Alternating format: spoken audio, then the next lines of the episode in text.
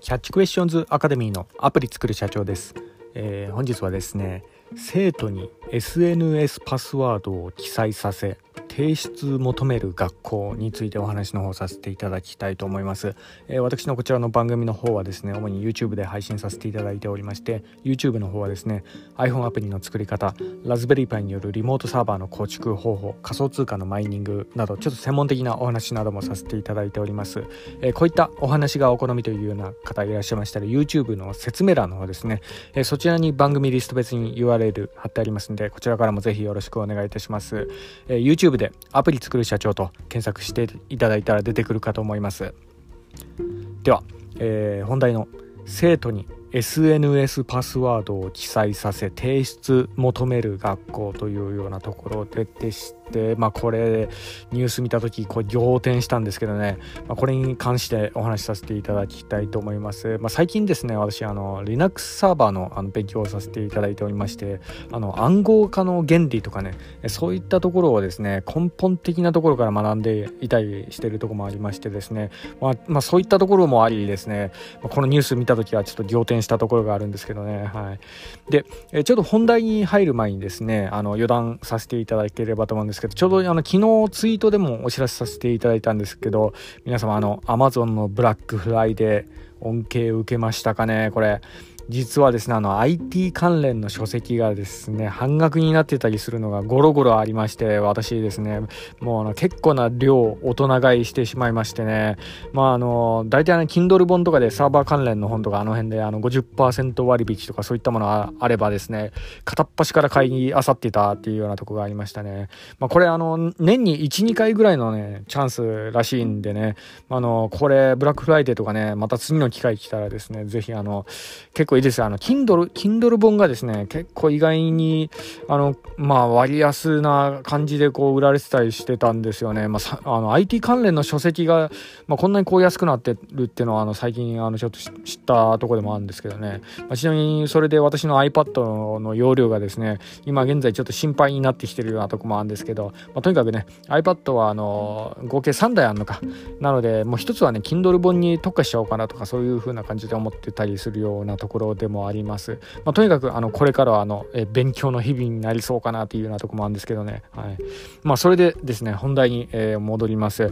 で、えー、生徒にね エスエヌエス パスワードを記載して提出求める学校なんてね、こんなのがねまだあったのかなんてちょっと信じられないですよね。あの アイティー 関連のね番組私やらせていただいてるとこがあって、で、まあ、このね私の番組聞いてる方はですね、まあ、エンジニアの方とかね結構 アイティー リテラシーが高かったりするようなとこがあるんで、まあ、この気持ち多分分かってくれるとは思うんですけど、あの今回あの引用がですね弁護士 .com の、まあ、とある記事からのものなんですけど、まあ、何でもあの東京練馬区のね、えー、とある中学校で起きた事件のようでして、で今現在あの炎上しているところでもありません。あのヤフーニュースとかねその辺であのかなり炎上してたりするようなところがあるんですけど、まあ、これはさすがに炎上するかなというような、まあ、ところでもありますよね。あの日本のね、えー、アイティー 教育がいかに遅れているのかというようなことをこう痛感せずにはいられないかなというような感じで、まあ、ちょっとね残念でならないかなというようなところでもあります。私もですねあの書籍をね、えー、通じてこの最近あのセキュリティの勉強とかそういったね、えー、その歴史とかね学んでいるようなところがあるんですけど、まあ、この、えー、人類がねいかにこのパスワードを安全に保管する仕組みを開発してきたかみたいな、そのねハッカーとの間でのこのすごいこう戦いがあるんですよ。そこのね、まああのーまあ、もともとねこれ作られたのがあの第二次世界大戦とかその辺ぐらいからこう歴史遡るんですけどね、まあ、そこからあの血みどろのね、えーまあ、努力の上にこう築き上げられたような歴史があるんですよね。そのパスワードとかそういったものに関しては、まあ、そういったところをですねやはりこう肌で感じてるようなところがあるんで、これがね中学生相手に先生がですよあの、ね、エスエヌエス のパスワードを記載しなさいで、それで先生に提出しなさいみたいなね、そんなふざけたことを言う先生ね、まあこういうような方には物を言いたいなというような、そんなようなところもありますよね。先生こそね、パスワードとはどういうものか教えてくださいってね、この生徒の方がね、あのこう先生に対してね、こう聞く権利ありますよ。これはもう全然分かってないなという、そんなようなところあるんですけど、まあ、とにかくね、まあこの問題はね、あのこの中学校だけの問題ではないかなとも思ったりもしております。それはですね、もうあの日本の学校全部、まあいやあの文部省の問題かもしれないですかね。文部省を超えてはデジタル庁ですね、最近新設されたね、デジタル庁のレベルの問題かもしれませんね、これはね。はい、まあ、あのちなみになんですけど、パスワードっていうのはですね、その一部でも例えばその人が使いやすそうな推測しやすい文字列の組み合わせみたいな、そんなようなものが漏れたとしてもですね、これだけでもハッキングされる可能性がぐんと上がるんですね。えーまあ、例えばなんですけど、その生徒の中にとある生徒がですね、あの自分の誕生日のを文字列に使っているだとか、そういった情報とかね、あとまあとあるね、えー、生徒があのペットの名前とかね、好きな歌手の名前とか、そういったものをパスワードの中に組み込んで使っているとか、そういった情報が、えー、分かっただけでもですね、これだけでもそのハッキングされる可能性がぐんと上がるんですよ。でやはりそのキそういったキーワードと組み合わせてですね、あの、えー、その総当たり攻撃でこう、まあ、そのパスワードの組み合わせとかね、そういったものでこう攻撃したりとか、そういうのもできるんで、なのでまあ本当ね、これちょっとね、管理はちょっと気をつけていただきたいなというような、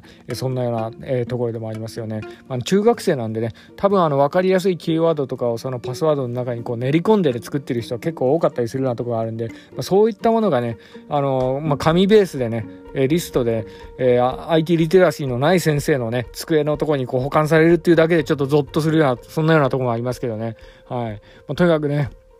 まあ、エスエヌエス アカウントですよ、これ。はい。あのハッキングされたらですね、これ乗っ取られてしまったら、これ取り返しつかないですよね、これ先生ね。はい、エスエヌエス アカウントなんていうのはね、まあ無料で作れるからみたいな、そんなような感覚かもしれないですけど、あのその子にとっちゃ、その生徒にとっちゃ一生もんになるかもしれないアカウントなんでね。でそういったものがこう乗っ取られたら、じゃあお金でこう賠償しますなんとかね、そういうんだで補えるレベルのものでもないんですよね、この エスエヌエス のアカウントっていうものは。だからこの辺のね、アイティー リテラシーの問題はですね、ぜひこの日本の教育者としてね、先生側のに先生としてね、教壇に立つ人こそ知ってほしいような、えー、ところでもありますよね。あの国語とかね、英語の先生だから関係ないなんて、そんなような時代ではないんでね、まあこのね、国語とか英語に そ, それに並ぶぐらいの必須科目にこうしてほしいようなところもありますね、こういった アイティー に関する問題に関しては。はい、本日は以上になります。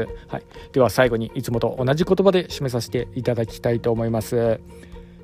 アイティー エンジニアに栄光あれ。